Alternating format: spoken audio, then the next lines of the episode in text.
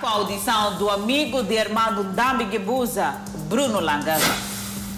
Município da Matola não desiste da remoção de estaleiros nas bermas das estradas. Presidente da República reconduz Rogério Zandamela ao cargo de governador do banco. Mambas com conjunto completo para enfrentar Costa do Marfim na sexta-feira.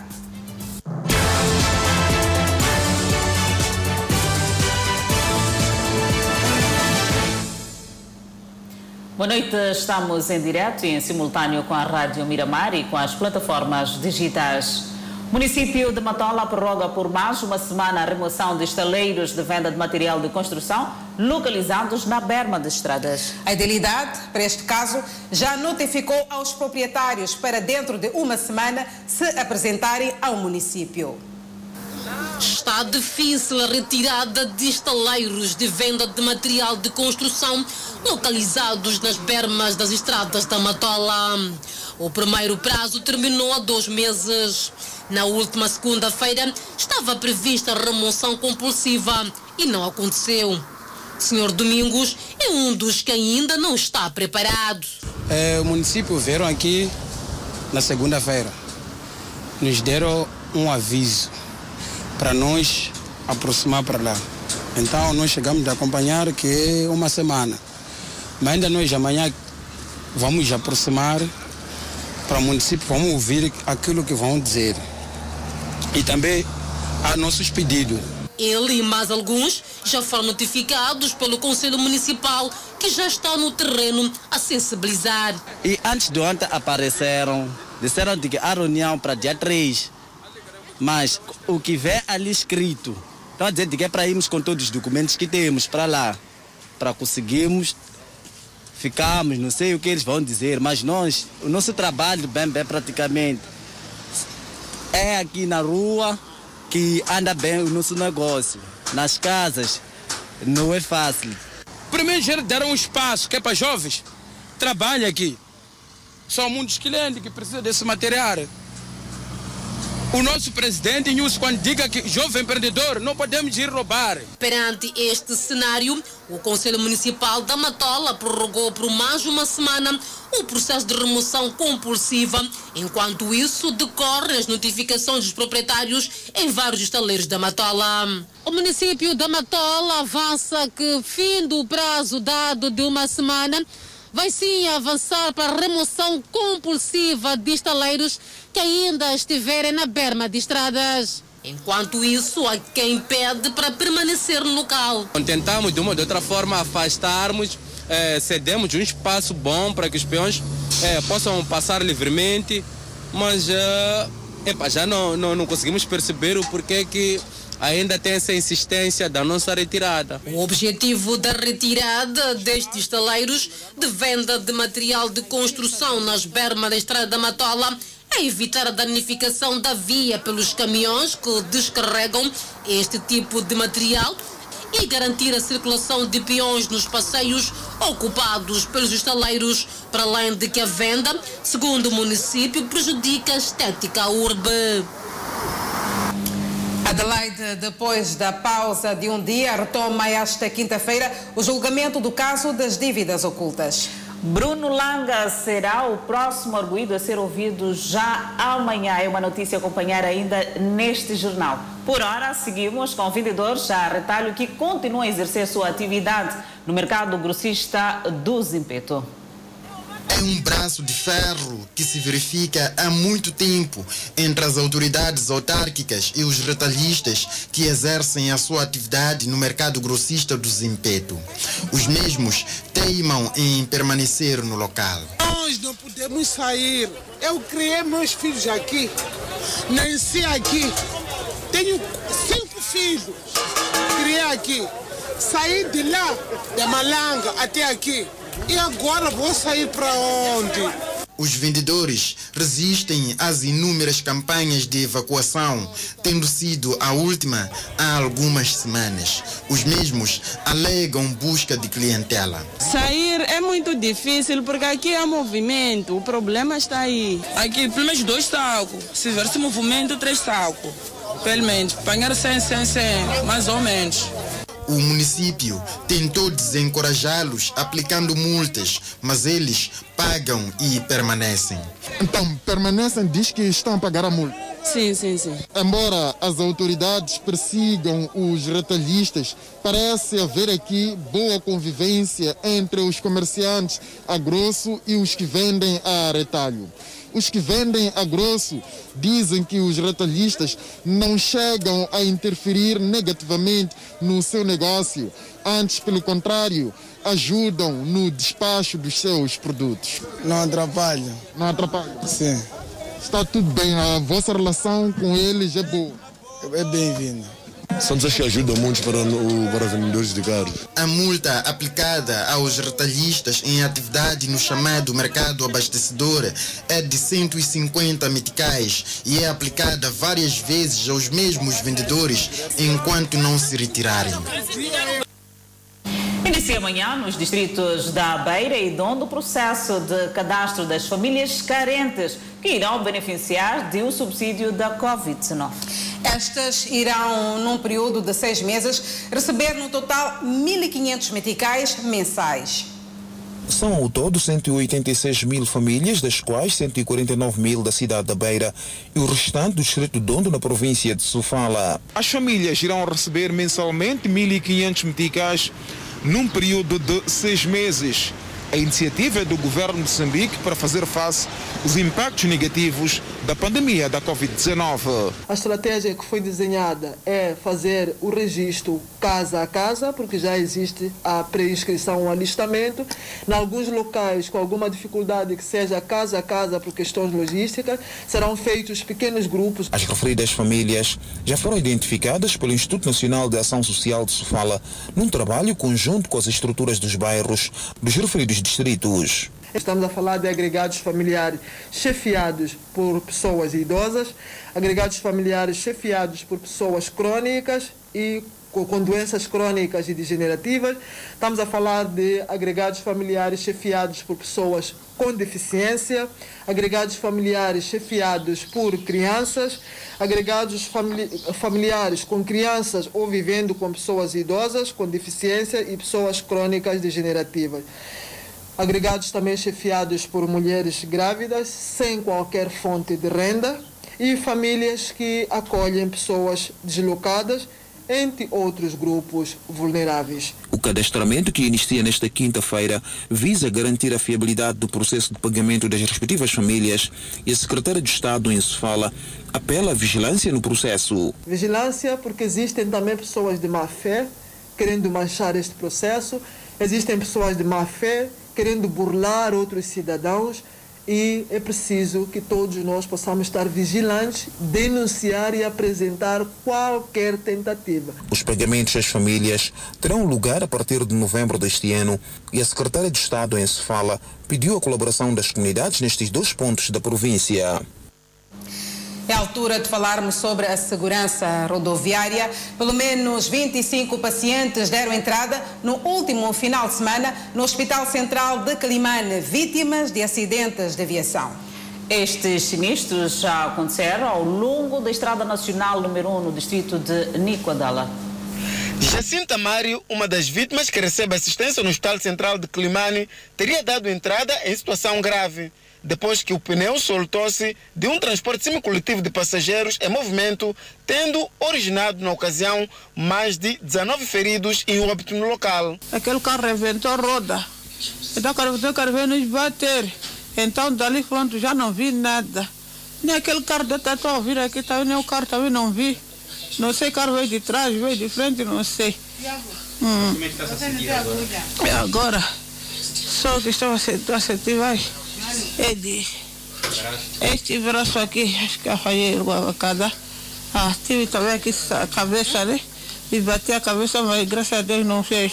O sangue não se rachou no sítio, mas consegui sair pela narina. Toda noite, todo sábado, estava deitar o sangue daqui. Depois vim dessa perna, essa outra. E essa cintura que não me deixa sentar. O porta-voz do Hospital Central de Climane, Tomé Balança, diz tratar-se de uma situação não recorrente em termos de entrada de cidadãos vítimas de acidente de viação. balança avança ainda que dos 25 pacientes que deram entrada, apenas 19 continuam a ser assistidos devido à gravidade das lesões contraídas dos sinistros e estão fora de perigo. Sexta-feira tivemos um registro de quatro casos. No sábado tivemos um registro de 19 casos. E dos 19 pacientes, todos deram entrada cá no nosso Hospital Central de Quilimane para receber os, os cuidados diferenciados. Destes, cinco, após serem observados, tiveram alta. Houve registro de óbito no local. E um paciente, devido à gravidade da sua situação, foi de imediato evacuado para o bloco operatório central para fazer cirurgia. Os restantes foram internados e estão neste momento a receber tratamento na nossa unidade hospitalar. E porque as estradas continuam sendo o palco de luto em muitas famílias, é recomendada a condução defensiva.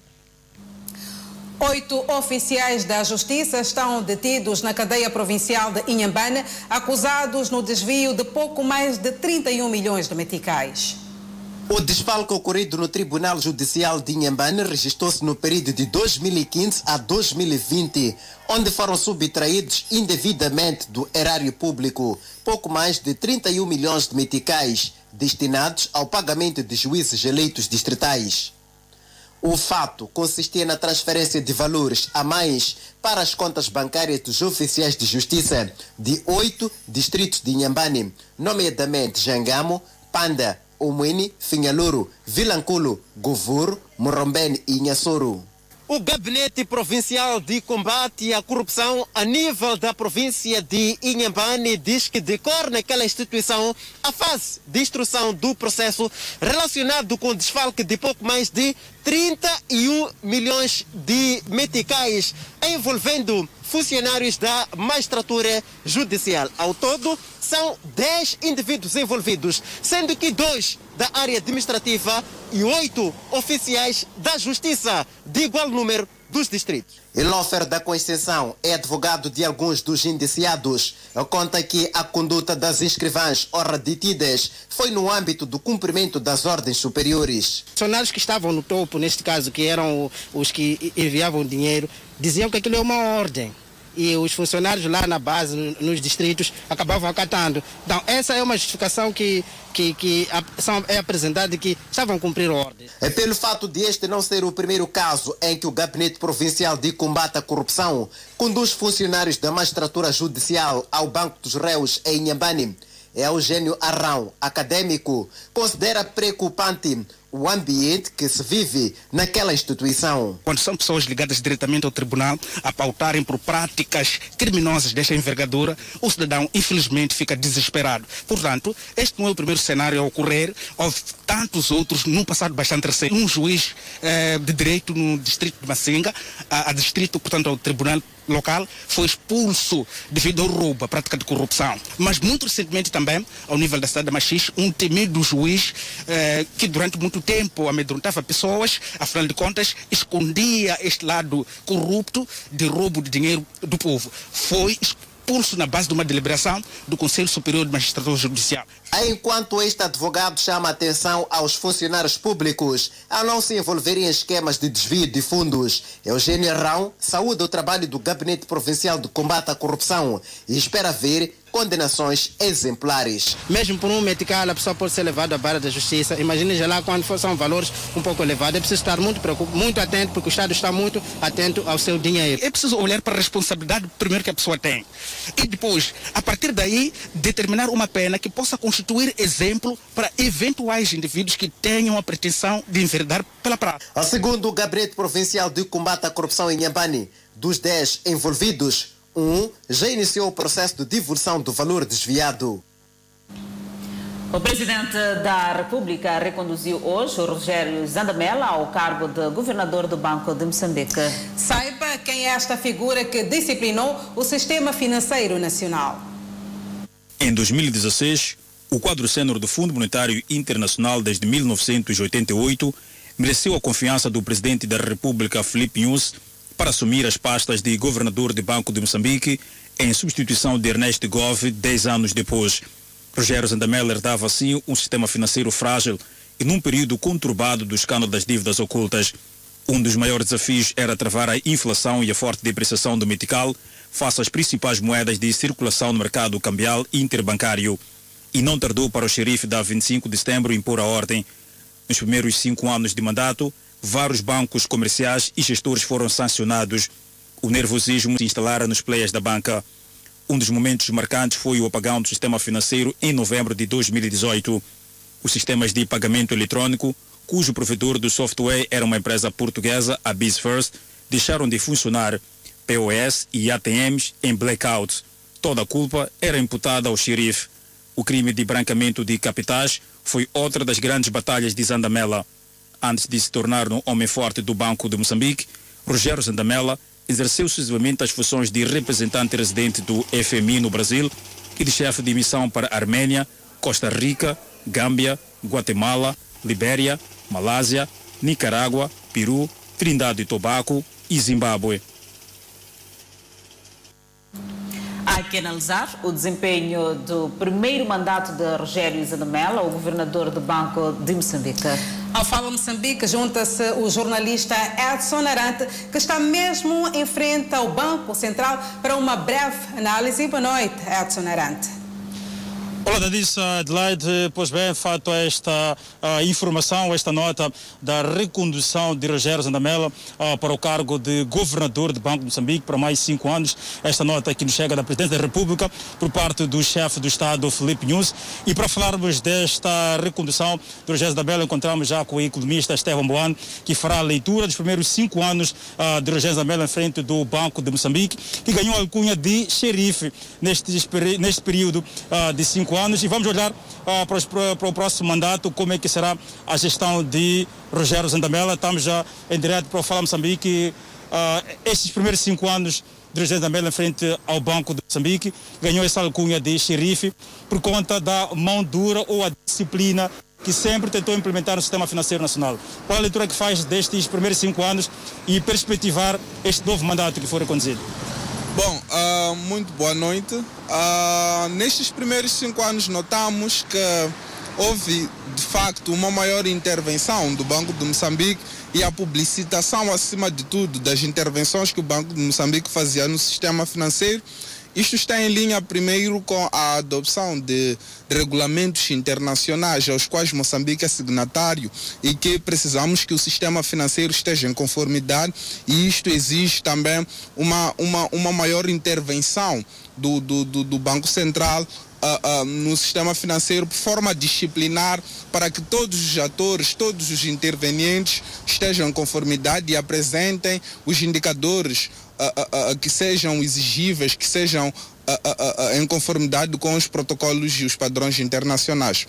Tanto nesta, nesta perspectiva, podemos analisar como preditiva já até Uh, uh, considerando o que tem acontecido não só em Moçambique, mas também na África do Sul e em outras jurisdições, uh, o intervencionismo muito relacionado também com a eclosão da crise financeira de 2008, que foi atribuída a culpa um bocadinho para desregulamentação do sistema financeiro pelas entidades governamentais. O José Zambel entra para o Banco de Moçambique em 2016, um ano bastante crítico uh, por conta do escândalo das dívidas ocultas e tinha também como uma grande missão a questão de estabilizar o mercado cambial. O Metical registrava aqui uma forte depreciação e há também a questão da inflação nestes cinco anos em que ele esteve em frente ao Banco de Moçambique, será que conseguiu de fato uh, ele honrar com aquilo que eram os objetivos ou aquilo que era a missão que lhe foi incumbida logo à entrada do Banco de Moçambique?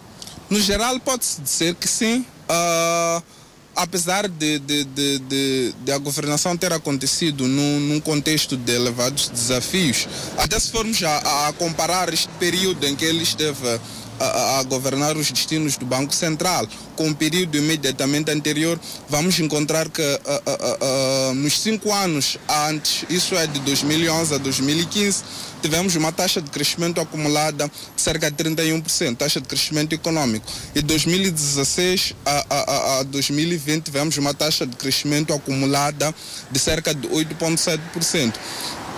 Isto pode ser interpretado como uh, uh, uma fragilidade Uh, uh, mas não tem muito a ver com o desempenho em si do Banco Central, mas sim com a envolvente, o contexto econômico em que, em que a mudança da governação aconteceu no Banco Central. Em termos de inflação, a entrada, uh, quando comparamos com o período imediatamente anterior, a taxa de inflação era relativamente baixa e a entrada tínhamos uma taxa de, de, de, isto é em finais de 2015, inícios de 2016, tínhamos uma taxa de inflação por aí 19,8%, taxa de inflação média de, de, de 12 meses e com a adopção de algumas medidas de política com vista a, a, a, a, reduzir a pressão, principalmente das contas públicas, conseguiu-se reduzir a inflação até níveis abaixo de dois dígitos, conforme pode ser testemunhado no ano passado e no ano imediatamente anterior à pandemia de Covid,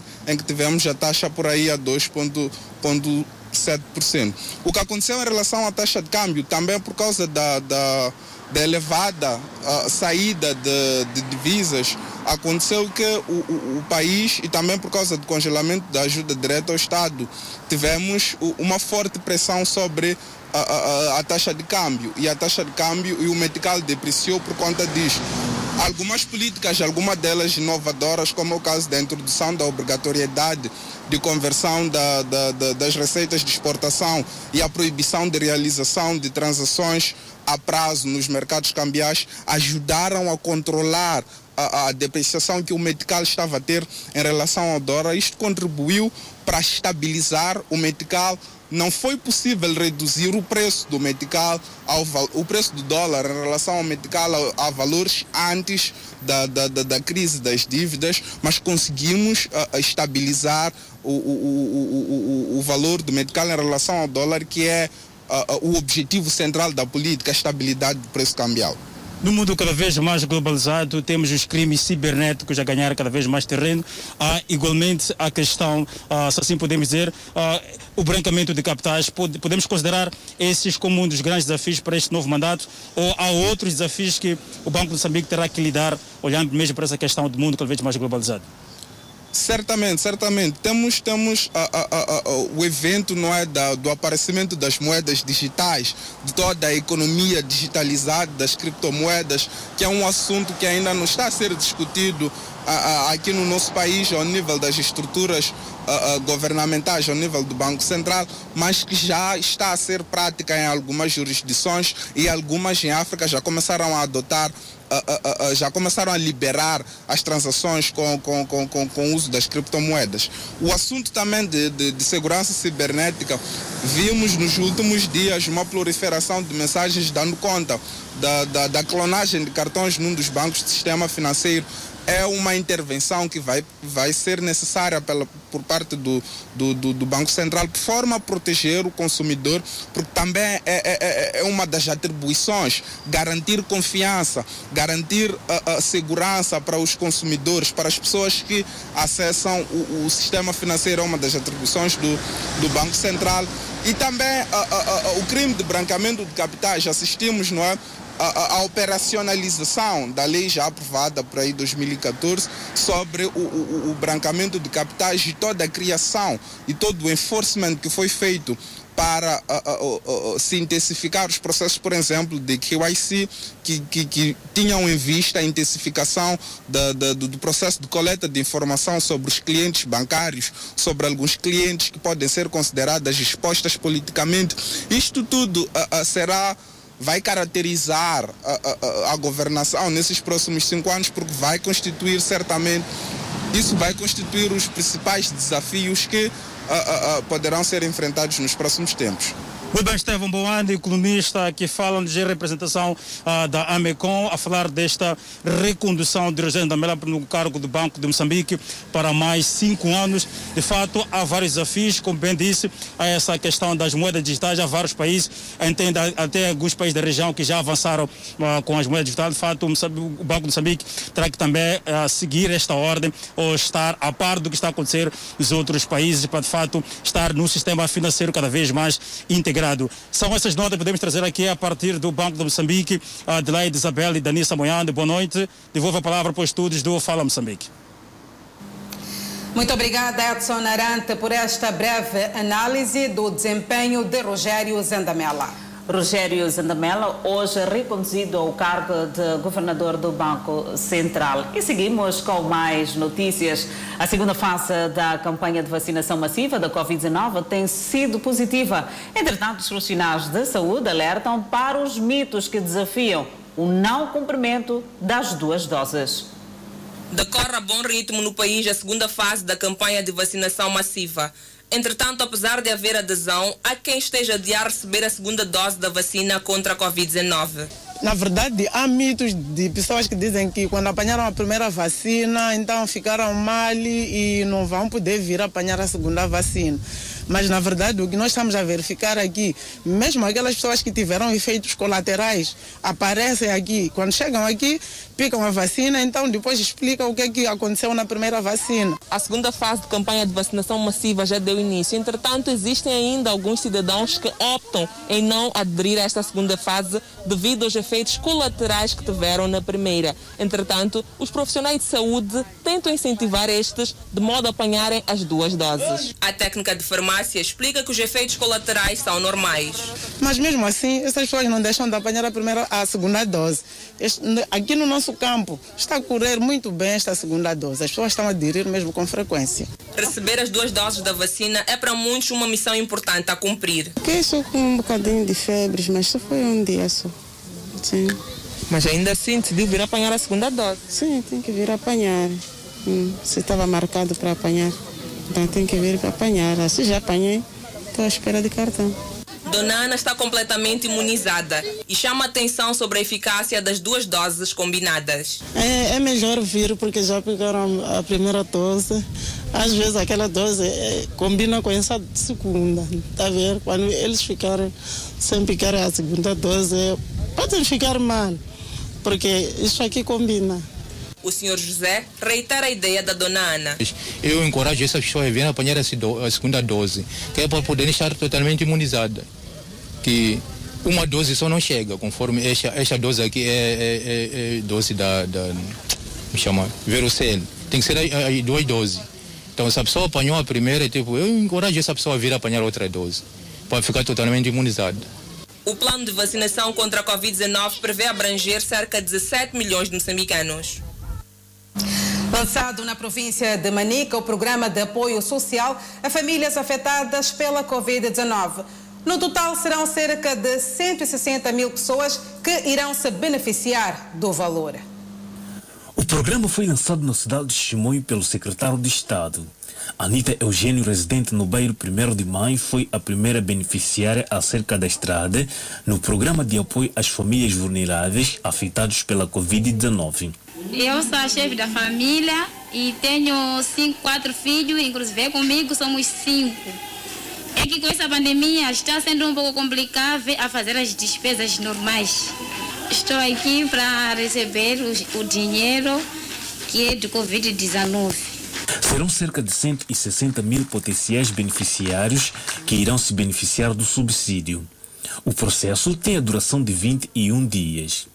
Mas durante os 21 dias, praticamente é um mês, estaremos a fazer este trabalho, o registro, o cadastramento de, dessas pessoas. Temos a, a, certeza que ainda este ano irá seguir eh, o, o, o, terceiro passo, que será já o passo do, do, do, da entrega desses subsídios. Uh, Chimoio, como se fala, são as últimas províncias que este processo está sendo implementado. Para alguns beneficiários do bairro Nhauriri, o programa vai tirar muitas famílias do sufoco, reforçando a cesta básica e a situação escolar das crianças. Estou sentindo muito feliz. Esse dia mesmo estou sentindo muito feliz, por causa essa inauguração apenas no, no nosso bairro. E estou pedindo muito agradecimento. O secretário de Estado Edson Macuacua disse que quer ver no processo maior colaboração entre as autoridades municipais e as lideranças locais, de modo que o processo corra de forma ordeira e tranquila. Que o valor disponível poderá não ser suficiente para atribuir a todos que se encontram em situação de vulnerabilidade. Daí que apelamos ao bom senso apelamos à colaboração, apelamos à transparência para que possamos identificar em conjunto, entre nós, cientes de que todos estamos numa situação difícil. Chimoio, Mussurize, Manica e Gondola são os distritos abrangidos pelo programa.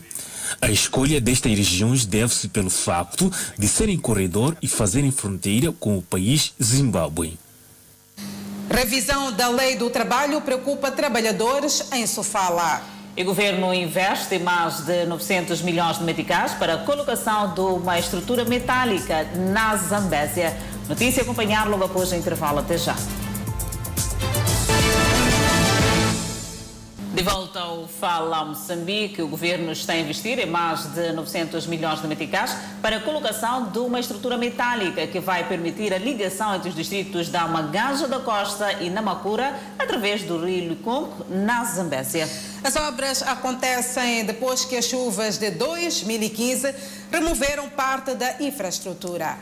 As obras de colocação da infraestrutura tiveram início em julho do ano passado, com uma previsão de montagem de um ano. Já na reta final, as mesmas decorrem a um nível que deixa satisfeita a população que passa por imensas dificuldades para ter acesso às duas margens. Eu já me vi a construção da ponte, carros já transportar, máquinas já pôr, outros já fundar. Sim, sim. Isso vai melhorar em o que depois de terminar? A nossa vida. Porque é bom, não tínhamos, não tínhamos como, como não tínhamos coisa não tínhamos viagem para aquele outro lado da bagagem da coxa, né, né, aqui na Macura. Paulino Gaspar vive do outro lado da margem, no distrito da Maganja da Costa, e tem a sua atividade comercial no distrito da Macura. A falta de condições para a transitabilidade está a causar-lhe prejuízos devido aos pagamentos diários para atravessar a ponte. Eu tinha sofrimento de embocar todo, todo ano com canoa. Assim estava a sofrer, mas no momento estamos felizes. Estes são os meios usados para a travessia daqui do rio Licongo, que dá acesso ao distrito da Maganja da Costa e ao distrito de Namacura. Uma situação que tem estado a dificultar aquilo que é o nível de acesso desta comunidade que pretende aceder a estes dois distritos. Entretanto, atualmente decorrem aqui trabalhos de forma a erguer aqui uma ponte metálica para garantir o acesso a essas duas margens, aos distritos de Namacura e Maganja da Costa. O ministro das Obras Públicas e Recursos Hídricos esteve aqui de visita a estas obras e mostrou satisfeitos com o nível de execução das mesmas. Como sabem, é já há bastante tempo, desde 2015, que a população aqui desta região eh, tem tido muitas dificuldades de atravessar, portanto, fazer esta ligação na Macura à Maganja da Costa, e isto obriga-lhes a dar uma volta enorme de cerca de, de, de 100 km, eh, numa situação normal em que fariam em menos de, de 50, 50 km. Portanto, julgamos que esta infraestrutura irá eh, facilitar de uma forma incomensurável aquilo que é o transporte de pessoas e bens, mas particularmente na mercadoria, atendendo a que esta infraestrutura irá ligar um polo de excelência em termos de produção uh, agrícola e pesqueira e permitirá, portanto, o escoamento desta mesma produção. Ainda na Zambésia, o ministro vai se inteirar do grau de implementação de várias infraestruturas de capital importância para o desenvolvimento da província. O movimento sindical em Sofala diz estar a enfrentar dificuldades na relação do trabalho, aliado à demora da revisão da lei do trabalho, que daria mais segurança à massa laboral.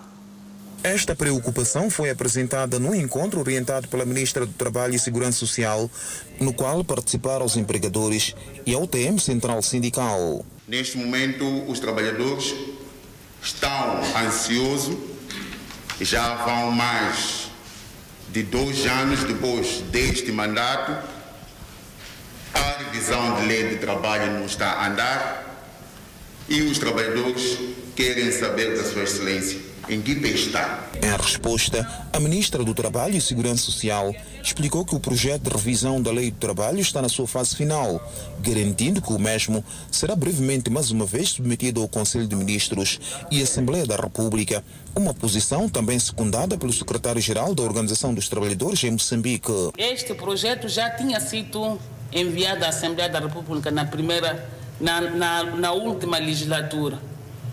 Quanto se chegou na Assembleia da República, no seio dos nossos parceiros, uma parte deles disseram que não estavam satisfeitos com aquela proposta.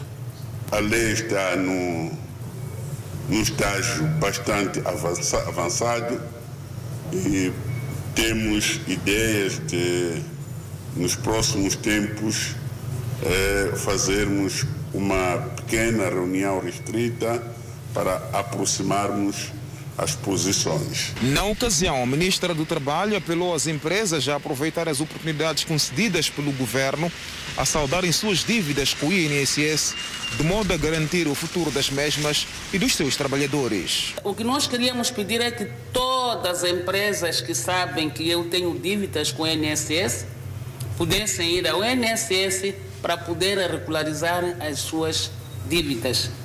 Tem esta prerrogativa usando este decreto que facilita as modalidades de pagamento. E aí a sua situação contributiva fica resolvida.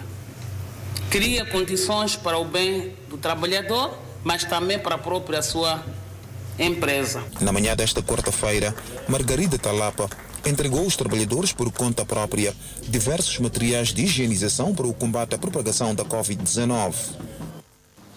O Conselho Tático de Coamba mostra-se preocupado com o abandono e atraso de obras de asfaltagem e pavimentação de algumas vias naquela autarquia. Segundo ficamos a saber do vereador de obras no Conselho Autárquico de Coamba, os trabalhos de pavimentação de estrada de um percurso de 350 metros arrancou em setembro passado e devia ter sido concluída este mês. Devido à morosidade do empreiteiro na execução dos trabalhos, a mesma está longe do seu término. A obra está avaliada em mais de 9 milhões de meticais. Outra obra que também está fora do prazo estabelecido é a da Rua 3 de Fevereiro. Esta última está orçada em mais de 6 milhões de meticais. Alguma coisa está a falhar porque os empreiteiros não estão a ser honestos. Na altura da adjudicação, eles nos mostram em que estão preparados para executar as obras. Mas, por último, fazem o que, que eles querem. Nós estamos a fazer todo o possível. Às vezes, quando nós queremos fazer algum pagamento, nós obrigamos eles a fazerem um termo de compromisso mas mesmo assim eles não, não, não, não, chegam a cumprir.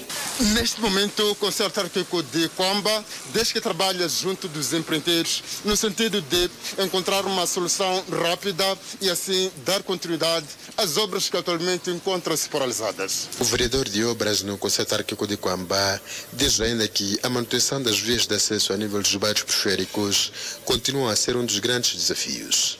Estamos a, a fazer todo o possível ver se entre essas duas ruas e no, o céu, porque estamos a basear o tempo que nos resta para o final do ano, nós estamos a fazer todo o possível que a, a, as obras arranquem e terminem dentro do ano. Ao nível da zona central de Coambá, está em curso a asfaltagem da principal via e várias outras ruas e avenidas.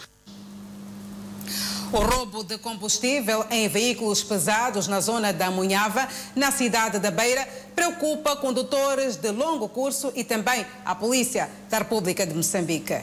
É um problema antigo que está a tornar-se difícil contorná-lo. Este automobilista, por exemplo, diz que não encontra explicações uma vez que o roubo de combustível em veículos pesados ocorre bem próximo da quarta esquadra, na zona da Munhava. Esse é serviço de polícia, mas não está a fazer nada. Essas miúdas estão a dar problema sempre. Enquanto entrevistávamos este automobilista, um jovem roubava combustível num caminhão imobilizado na Avenida Curso Gomes. Está a ver aquele? Aquele estava a abrir aquele tanque aí. Como pode ver na imagem, este é um jovem que está a tentar roubar combustível e ao nos ver já coloca-se em fuga, é efetivamente assim como ocorre aqui na zona da Munhava, na cidade da Beira. Portanto, os automobilistas pedem a intervenção da polícia para que situações como estas não possam ocorrer. Muito perigoso, porque tem gasolina, eles não, não sabem guardar gasolina. Tá vendo? É gasolina é muito perigoso. É que ao longo da Avenida Cruz Gomes que os malfeitores, aproveitando-se do intenso movimento que se faz sentir na hora de ponta, vão retirando combustível em caminhões que saem do recinto portuário da Beira. Como consequência deste fato, três jovens foram detidos em flagrante enquanto retiravam combustível de um veículo pesado na zona da Munhava. E eles assumem o crime de que são acusados. Quando há um engarrafamento aqui na zona da Munhava, vocês aproveitam, chegam nos carros e tiram combustível? Sim. É isso. Como é que vocês abrem? Até uma coisa dele que vem aberto já. Sabe que isto pode provocar o problema e o, portanto, o carro pegar fogo com essa situação que vocês fazem? Sim, sabemos. Então por que que fazem isto? De tal maneira sobreviver, chefe. A polícia diz estar a trabalhar para estancar o problema. Explica que, por vezes, o roubo de combustível nos veículos pesados tem contado com a conivência dos próprios motoristas. Temos conhecimento de que parte deles são, portanto, aliás, são parte integrante também desse esquema com vista a ludibriar aquilo que é o seu patronato, dando, apelamos ao patronato maior vigilância eh, e controle e apelamos maior responsabilidade também por parte dos condutores destes autos. Dércio Checat garantiu ter sido reforçado o efetivo policial ao longo da Avenida Cruz Gomes, partindo da saída do porto da cidade da Beira até a entrada na Estrada Nacional número 6. A Edilidade de Chimoio lançou a primeira pedra para a construção de um mercado para albergar informais que praticam a sua atividade expostos ao sol e na berma das estradas. Augusta Fernando é vendedeira de batata há cinco anos. Este cantinho improvisado tem sido seu lugar para conquistar os clientes. Aqui as condições não são favoráveis por conta do sol. Aqui estamos bem mal mesmo, porque estamos vendendo na estrada. Parte de poeira, sol também estamos mal. Cada vez mais vamos ficar doentes por causa de sol. Tal como Augusta, Alice Luiz passa pelas mesmas condições. E o seu sonho é ter um local condigno para vender seus Aqui produtos. estamos mal com sol e poeira também. Aqui é risco na estrada com carros. Temos criança, pode vir gatinhar até aí na estrada, é risco. Se nós termos banca, vamos estar bem. E A venda nos locais impróprios tem sido frequente na cidade de Chimoio e esta situação está a tirar a postura da cidade. E para colmatar esta situação, o edil da cidade de Chimoio lançou a primeira pedra para a construção de mercado. A iniciativa visa confortar os vendedores que praticam negócio nas bermas da estrada, bem como os que estão expostos ao sol. Mas está num estado já bem avançado de, de construção. Uh, nós queremos não só acabar por aí, mas fazemos mais e mais. Nós queremos um, fazer parcerias público-privadas em todos os nossos mercados existentes na nossa cidade de Chimoio, a fim de nós conseguirmos uh, garantir um, que os nossos vendedores tenham locais próprios de venda, como também os nossos munícipes que se fazem lá ao mercado. No total, serão construídos mais de cinco mercados de raiz. A Movitel e o Moza Banco assinaram esta quarta-feira um memorando de entendimento que permite a operação das contas à ordem Moza e serviços em mola para melhor servir os seus clientes nas transações financeiras. O Musa Banco e a Movitel juntam-se para melhor servir os seus clientes através da interoperabilidade das contas Moza e serviços Imola. O presidente do Conselho Executivo do Moza Banco diz tratar-se de uma resposta aos anseios dos clientes. Anunciamos o lançamento hoje do serviço de interoperabilidade MOSA e EMOLA, que torna possível a realização de transferências nos dois sentidos, entre contas MOSA e contas IMOLA, de forma simples, rápida e segura, a qualquer momento e em qualquer lugar do país. A Movitel tem 5,5 milhões de clientes, o grosso nas zonas rurais, onde a carteira eletrônica é uma mais-valia. de transferências de dinheiro da carteira móvel e mola para contas do Mozabank e vice-versa. O objetivo desta parceria é a expansão da carteira móvel e mola, garantindo assim a inclusão financeira, estendendo o seu leque de utilizadores em território nacional. Os dirigentes da Movitel e Mozabanco olham para a moeda eletrônica como um sistema que se ajusta aos confinamentos e distanciamentos impostos pela pandemia. A interoperabilidade entre contas à ordem do Mozabanco e carteiras eletrônicas e mola da Movitel pode movimentar um mínimo de 100 e máximo de 25 mil meticais, havendo valores altos para clientes e empresas. Moçambique registra 829 recuperados e 438 casos positivos da Covid-19. Vendedores e utentes do mercado algodoeira na cidade de Moatize, em Tete, continuam a ignorar o uso das máscaras de proteção facial. São notas informativas para conferir logo a seguir o intervalo. Até já. De volta ao Fala Moçambique, vendedores e utentes do mercado algadoeira na cidade de Moatiz, em Tete, continuam a ignorar o uso das máscaras de proteção facial. Apesar das várias chamadas de atenção para que se respeite as regras de prevenção da Covid-19, ainda há quem insista em driblar as normas. No novo mercado denominado Algodoeira, localizado no bairro Bagamoio, na cidade de Motis, os vendedores e clientes preferem não usar máscaras. É inacreditável que, envolvidos quase dois anos em que o país está mergulhado nesta situação da pandemia que está a dizimar vidas humanas, ainda existem pessoas que ignoram de forma total e completa esta que é a medida mais recomendada pelas autoridades de saúde. Estou a comunicar. Ok, onde está a sua máscara? Tenho aqui Está a no máscara. mercado? Sim, sim. Eu sei que nos lugares públicos deve-se usar a máscara. Onde está a sua máscara? Está em casa.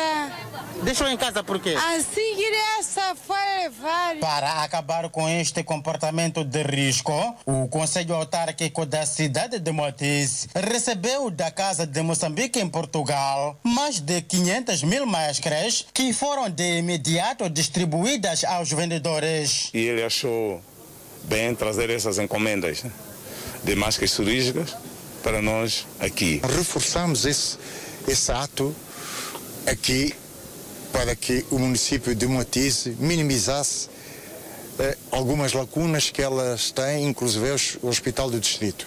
Eu costumo dizer, sem saúde não há educação. Sem educação não há desenvolvimento.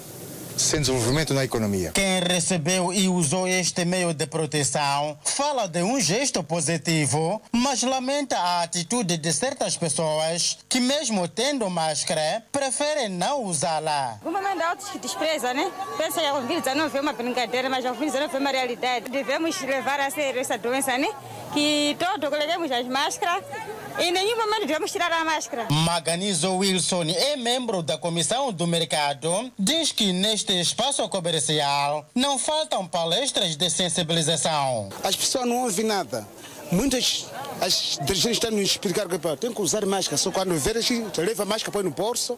Nós já estamos, quando vê que está a vir, as pessoas já levam máscara a usar. Para além do não uso da máscara, neste mercado, falta ainda criar condições para que as pessoas possam lavar e desinfetar as mãos.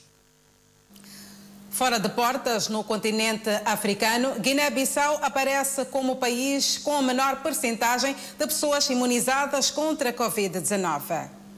No ranking dos países de língua oficial portuguesa com melhor nível de imunização está Cabo Verde, com 12,1%, que equivale a 66.421 pessoas totalmente vacinadas. Em Cabo Verde, o número total de doses já administradas é de 296 mil. Em contrapartida, comparativamente aos outros países, a discrepância no percentual é notória. De 12,1% para Cabo Verde, aparece em seguida São Tomé e Príncipe com 5,52%, equivalente a 11.873 pessoas totalmente vacinadas. Entretanto, no que diz respeito ao número de óbitos, o país conta com 37 mortes, à frente de Cabo Verde, que conta atualmente com 313 óbitos. Angola aparece a seguir com pelo menos 47 mil casos confirmados, 1 milhão de doses administradas, 731.010 pessoas completamente vacinadas, com a percentagem de 2,30%, andando lado a lado com Moçambique com 2,2%. E finalmente, com um percentual bastante baixo, está Guiné-Bissau, com 5.799 confirmados e o número de 2.993, que justifica pessoas totalmente vacinadas, na ordem de 0,2%. Mas ainda assim, os palopes estão numa escala bastante reduzida do ritmo de vacinação que se pretende atingir. Ainda sobre o novo coronavírus, nas últimas 24 horas houve registro de mais 826 recuperados, elevando o seu cumulativo para 134.400. Por outro lado, o país tem cumulativamente 6.792 internados e 121 recebem tratamento nos centros de isolamento. O país tem 146.754 casos positivos registrados, dos quais 146.385 de transmissão local e 369 importados. Moçambique testou nas últimas 24 horas 3.332 amostras, das quais 438 revelaram-se positivas. Destas, 430 de nacionalidade moçambicana, 8 estrangeiros e resultam de transmissão local. O país registrou mais dois óbitos, elevando para 1.866 as vítimas mortais. E neste momento o país tem 10.484 casos ativos da pandemia viral. E seguimos com mais notícias nacionais. Os conselhos autárquicos de Nampula e Quamba voltaram esta quarta-feira à mesma mesa para juntos discutirem estratégias de atuação para a melhoria das condições de vida dos munícipes. Uma discussão que acontece quatro meses depois da assinatura de um memorando de desmilagem entre as autarquias de Nampula e Quamba. O edil de Nampula, Paulo Vahanle, diz que já tem prioridades, começando pela componente de saneamento do meio, que tem sido um dos grandes constrangimentos para os municípios desta autarquia. Primeiro é o saneamento do meio, abastecimento de água às cidades, que vamos estudar isso, e construção de vias de acesso, pontes nas duas cidades e isso vai requerer o conhecimento ou portanto o conhecimento dos dois portanto dos técnicos dos dois municípios. E é por essa razão que queremos unir essas duas forças para podermos realmente levar a cabo as nossas atividades. As autarquias de Nampula e Quamba comungam dos mesmos desafios. Por exemplo, a autarquia de Quamba diz que um dos principais desafios neste momento prende-se com a coleta de receita que é tida muito baixa. A coleta de receitas em Quamba neste momento é estimada entre 25 a 30 mil meticais média diária, valor considerado ínfimo dado ao crescimento em termos de infraestruturas e evolução das trocas comerciais na região. Temos como necessidade eh, equipamentos pesados, equipamentos pesados para fazer face de manutenção das vias de acesso e também de fazer face à abertura de vias de acesso. Este último, que é a abertura de via de acesso, tem sido uma preocupação grande porque precisa de uma maquinaria muito, muito pesada que é para fazer face a esta atividade. E trazemos também como preocupação eh, algumas estratégias de recolha de resíduos sólidos essa também eh, precisamos de ganhar experiência de Nampula. Com a duração de um dia, o encontro juntou os presidentes das autarquias, os presidentes das assembleias municipais, vereadores dos principais pelouros e vários outros quadros. Arrancaram as obras de reabilitação da vala de drenagem de Paquetequete, no município de Pemba. O sistema de drenagem de Paquetiquete tem sido alvo de duras críticas pelo fato de não ser capaz de evitar inundações em algumas zonas do bairro devido à invasão das águas do mar sempre que a maré sobe. Os residentes falam de prejuízos resultantes da deficiência desta infraestrutura. A água que invadia aqui criava problema de saúde, os vírus já, já penetravam no corpo do homem e poderia criar muitas doenças, porque a água já deixava toda a população descontente. A situação difícil por que passam os moradores do bairro poderá ficar para o passado, com o arranque esta semana das obras de reabilitação do sistema de drenagem. Os trabalhos incluem a construção de um muro de contenção das águas do mar para impedir a sua invasão ao interior do bairro. Vamos prosseguir com a construção de uma parede de suporte para evitar que a água do mar penetre no interior do bairro, evitando cheias. Reparação dos troços danificados e ou destruídos do sistema de drenagem, identificados utilizando betão e armadura. Mas esta não é a única novidade para os residentes de Paquitiquete. A entidade pretende melhorar a iluminação pública e pavimentar as vias de acesso. Vamos trazer pavê para essa nossa estrada principal, vamos trazer a eletrificação, vamos iluminar a nossa via para as crianças durante a noite brinquem. A população está muito satisfeita, esperando que a obra conclua e queria mais também eh, pequenos projetos, como já ouvimos, e aqui desejamos naquele local fosse uma feira econômica da juventude do bairro Paquiteque da Reia Branca, como se chamava anteriormente. A empreitada conta com financiamento da Organização Internacional das Migrações, num montante estimado em cerca de 8 milhões de meticais e deverá ser executada durante 90 dias. Bruno Langa será ouvido amanhã no julgamento das dívidas ocultas. É uma nota informativa para conferir logo a seguir o intervalo. Até já. Depois da pausa de um dia, retoma esta quinta-feira o julgamento do caso das dívidas ocultas. Bruno Langa será o próximo arguído a ser ouvido já amanhã.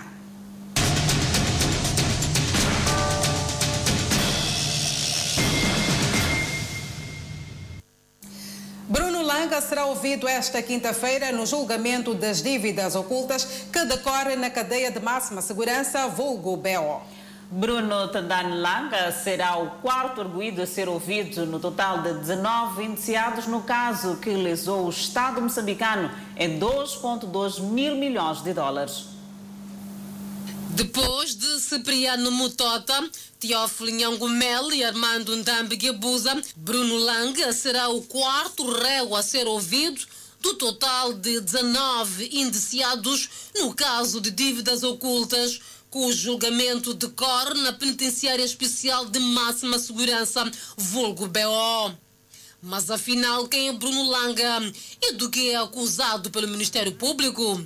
Bruno Tendane Langa, também conhecido por Nonó, teria entrado no calote a convite do seu padrinho de casamento, Teófilo Nhangumel, com a missão de negociar com o sócio e amigo de infância Armando Ndambi Gabuza, para que este intercedesse junto ao pai Armando Guebuza a fim de aceitar a proposta da Privinvest. Bruno Langa é acusado de autor moral e material dos crimes de associação para delinquir, chantagem, corrupção passiva para ato ilícito, falsificação de documentos, branqueamento de capitais e de ter recebido pela intervenção o valor de 8,5 milhões de dólares norte-americanos, equivalente a mais de 500 milhões de meticais no câmbio atual. Durante as sessões de interrogatório de Teófilo Nhangumele e Armando Ndambi Gebuza, o nome de Bruno Langa foi mencionado como um dos integrantes da viagem à Alemanha,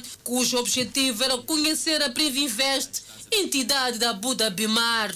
Viagem que serviria para fechar contratos com o Estado moçambicano para a proteção da zona econômica exclusiva.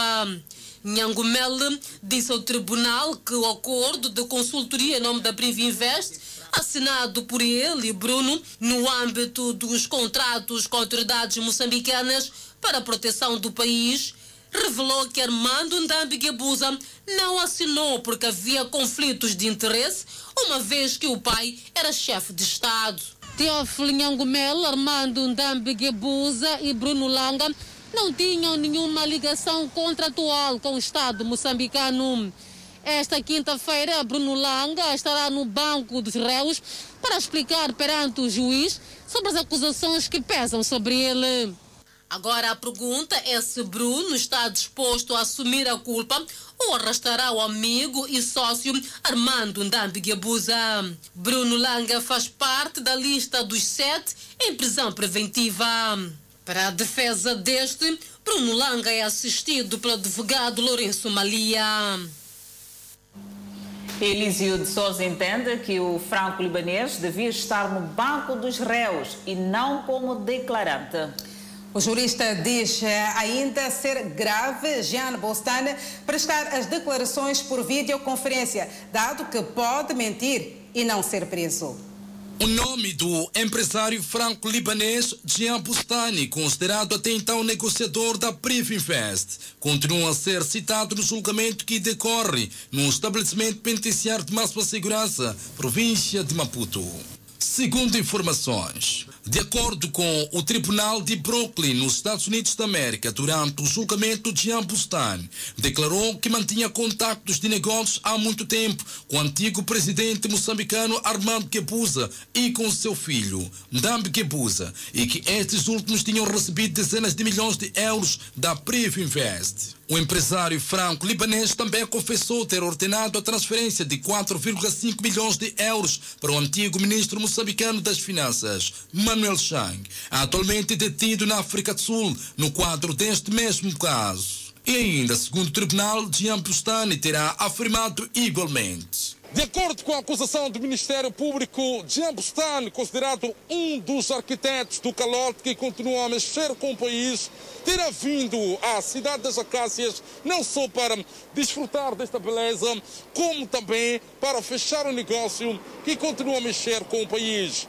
E agora as mãos estão na calculadora para saber quantas noites o homem passou, quantas vezes esteve cá e o que fez da última vez.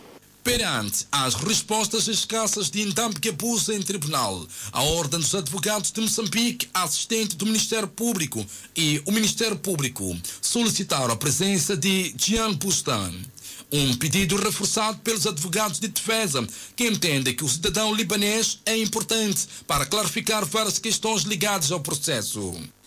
A Ordem dos Advogados de Moçambique requereu ao Tribunal que se oficie os serviços de migração para remeter ao Tribunal o relatório de entrada e saída do Sr. Jean Bustani no território nacional no período compreendido entre 2010 a 2012 requereu igualmente que se oficie alguns hotéis da cidade de Maputo para que remetam ao tribunal todo o processo de hospedagem do Sr. Jean Bustani no período de 2010 a 2012. A Ordem dos Advogados de Moçambique requereu ainda que se oficie o Instituto de Aviação Civil de Moçambique para que informe ao Tribunal sobre a aterragem e o propósito do voo devidamente identificado nos autos. O assistente do Ministério Público requereu que se oficie a empresa Aeroportos de Moçambique a informar sobre o teor contido no referido voo. Requereu igualmente à mesma entidade para que informe ao Tribunal se o referido voo aterrou no aeroporto ou na base aérea. Para o analista e advogado Elis de Souza, não há dúvida de que Jean Bustan é uma peça fundamental para o esclarecimento do caso. As declarações e, e os insultos que o Dambi eh, a ter feito, portanto, ao Ministério Público, ao, ao destratamento e menosprezo ao, ao à instância de assistência. Então, tudo aquilo, de facto, pôs em crise a instância da defesa que pensou-se em, em, em, trazer o Bustano ou trazer o Bustano para poder refrear a atenção ao, a um dame. Aliás, não se esqueçam que, uma vez que existe um mandado de prisão contra Bustano, presumo eu, por causa deste processo, logo uh, já deveria ter sido arrolado há muito tempo. Que hoje nós estaremos aqui a falar como se fosse novidade. Porque, aliás, todo, todo mundo sabe que o John Bustan é o mastermind desta operação. De Souza vai mais longe e afirma que deveria ter-se enviado um mandado de captura para Bustani e estaria no banco dos réus. Então, eu penso que esta diligência não deveria ser aceita porque o Jean Bustani não neste momento ele não deveria responder como declarante, ele deve responder como réu e como réu também teria seus, terá seus direitos e ao mesmo tempo também poderá uh, ter as suas obrigações compiladas. Porque se, imagina que ele é encontrado, por exemplo, a mentir. Imagina que ele. Porque o declarante não pode mentir. Mas se ele é encontrado a mentir, se ele é encontrado com falsas declarações, significa que ele em Moçambique deveria ser preso imediatamente.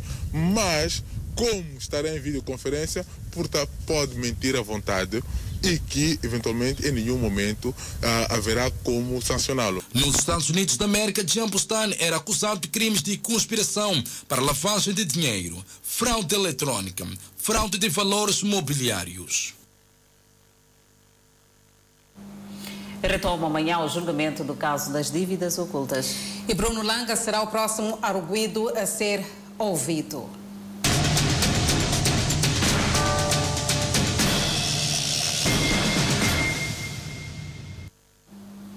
É momento de observarmos o breve intervalo. Voltamos, mas antes, a previsão do estado de tempo para as próximas 24 horas. Pemba 28 de máxima, Lixinga 28 de máxima, Nampula 26 de máxima. Seguimos para o centro do país. Com uma máxima de 35, Quelimane 29, Chimoio 26, Beira 27. Já na zona sul do país, Vilanculo de máxima poderá registrar 26, Inhambana 26, Xaixai 28 e Maputo cidade capital de máxima poderá registrar 28 graus Celsius e uma mínima de 18. Os Mambas jogam esta sexta-feira perante o Costa do Marfim. Boa disposição na sessão de treino dos Mambas. Os pupilos de Horácio Gonçalves concentram-se para receber a seleção da Costa do Marfim na corrida ao Mundial. Mais uma sessão de treino da Seleção Nacional de Futebol. O conjunto convocado por Gonçalves é composto por 22 jogadores aqui em Chumene. Os Mambas preparam-se para defrontar na próxima sexta-feira a seleção da Costa do Marfim. A confiança é grande. Os jogadores querem fazer de tudo para conseguir uma vitória no Estádio Nacional do Zimpeto.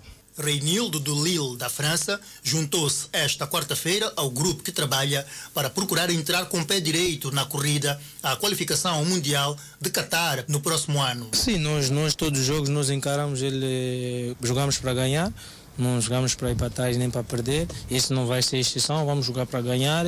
É, não existe, é um jogo difícil, mas não impossível. Também temos, temos muito bons jogadores, temos uma equipa muito boa, jovem, com vontade de, de vencer e é isso que vamos fazer. A preparação está tá a correr bem por acaso. E cheguei hoje. Pá, é, a viagem tipo, foi um pouco cansativa, mas deu para gerir o treino e está tudo, tá tudo tranquilo, vou, vou recuperando para até chegar um jogo enquanto estou 100%. Na sessão de treino desta quarta-feira, grande parte dos jogadores convocados estavam presentes no treino que teve a duração de cerca de uma hora e 45 minutos. Seleção Nacional rejuvenescida vai encarar a difícil missão. É um processo muito bom. É sempre bom dar oportunidades aos jovens, jovens talentos moçambicanos, principalmente quando se trata da seleção. É, isso significa que, que, o nosso, que o nosso país tem muito potencial para ajudar a seleção a triunfar. Ainda no presente mês, concretamente no dia 7, Moçambique volta ainda a medir forças com a congênere do Malawi na qualificação para o Mundial, segunda partida dos Mambas que será realizada na África do Sul. Eu Falo Moçambique fica por aqui. Obrigada pela atenção dispensada. Conheça a história de José em Gênesis. Até amanhã. Fique bem.